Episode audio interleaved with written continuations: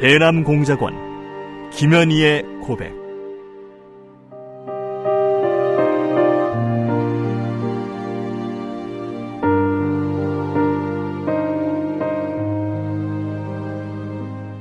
나는 김정일의 친필 지시로 1988년 남조선에서 열리는 서울 올림픽을 파괴할 때 대한 공작 임무를 받고 100여 명의 남조선 노동자들이 탔던 비행기를 공중에서 폭파시켰다. 평범한 여자로 살고 싶었던 내가 어떻게 한치의 죄책감도 없이 이처럼 수많은 사람들을 죽인 살인자가 되고 말았는가. 조국을 위해 한 목숨 바친다는 명분 아래 이 엄청난 죄악을 저지른 나를 용서할 수가 없다. 이 수기는 이루지 못한 내 꿈과 나로 인해 희생된 사람들에게 속죄의 죄물로 바치는 눈물의 기록이다.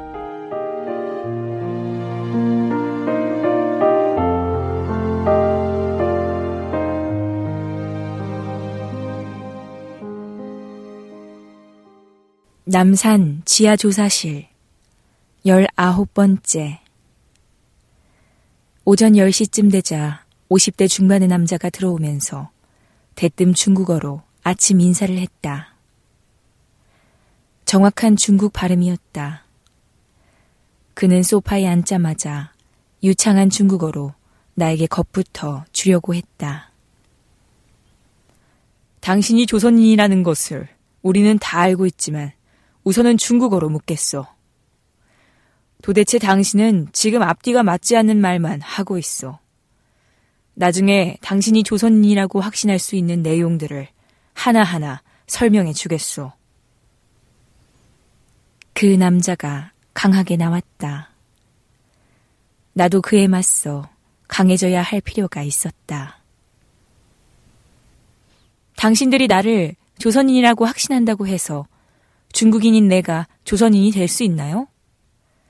아무런 죄도 없는 사람을 영문도 모르게 잡아다 놓고 억지를 쓴다고 해서 없는 사실을 인정할 수가 있는 문제입니까? 그는 내가 따지는 말에는 아랑곳 하지도 않고 자기가 하고 싶은 말만 했다. 당신은 흥룡강성 출신이라고 했지만 지금 당신이 쓰는 말은 흥룡강성이 있는 동북지방 어투가 아니오. 당신 말은 남방지방 사투리인데 이 점을 한번 설명해 보시오. 그의 말을 듣고 미처 이런 점까지 생각해두지 못한 나의 어리석음에 가슴을 쳤다. 어떻게 설명해야 하는가? 도무지 설명할 방법이 없었다. 그렇다고 마냥 입을 다물고 있을 형편도 못 되었다. 그저 즉흥적으로 입에서 나오는 대로 대답할 수밖에 없었다. 10살 때 흥룡강성을 떠났고 광주 지방에 가서 중학교 2학년까지 살다 보니 그쪽 사투리가 밴것 같습니다. 수사관은 내 답변에 큰 의미를 두는 것 같진 않았지만 그래도 내 나름대로 앞에 진술한 내용을 합리화시키려고 애썼다. 지금까지 1981년도에 흥룡강성을 떠났다고 거짓말을 한 이유는 내가 어떻게 될지 몰라서 그랬어요.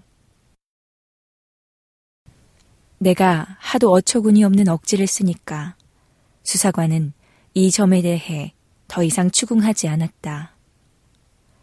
다음 질문 또한 나를 기막히게 만들었다.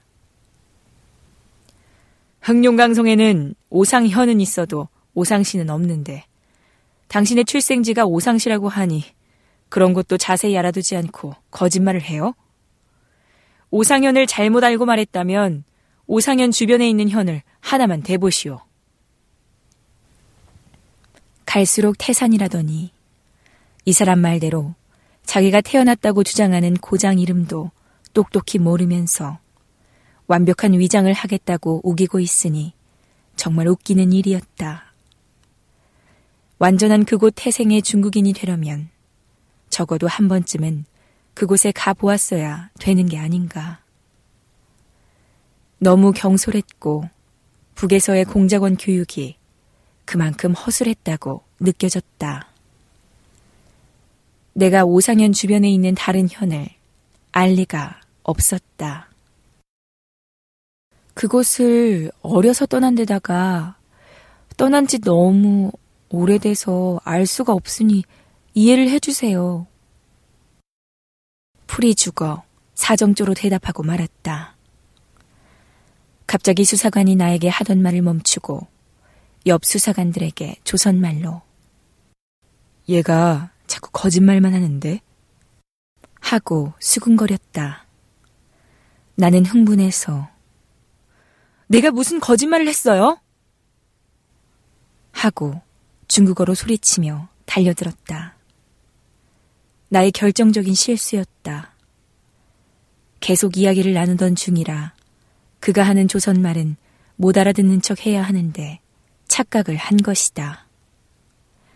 그러자 중국어로 질문하던 수사관이 지금 우리가 무슨 말을 한 줄 알고 그렇게 흥분하는 거지? 하고 되물으며 내가 자기들이 파놓은 함정에 쉽게 빠져드는 걸 즐기듯이 껄껄대고 웃었다. 나는 아차 하고 실수를 깨달았으나 이미 쏘아놓은 화살이었다.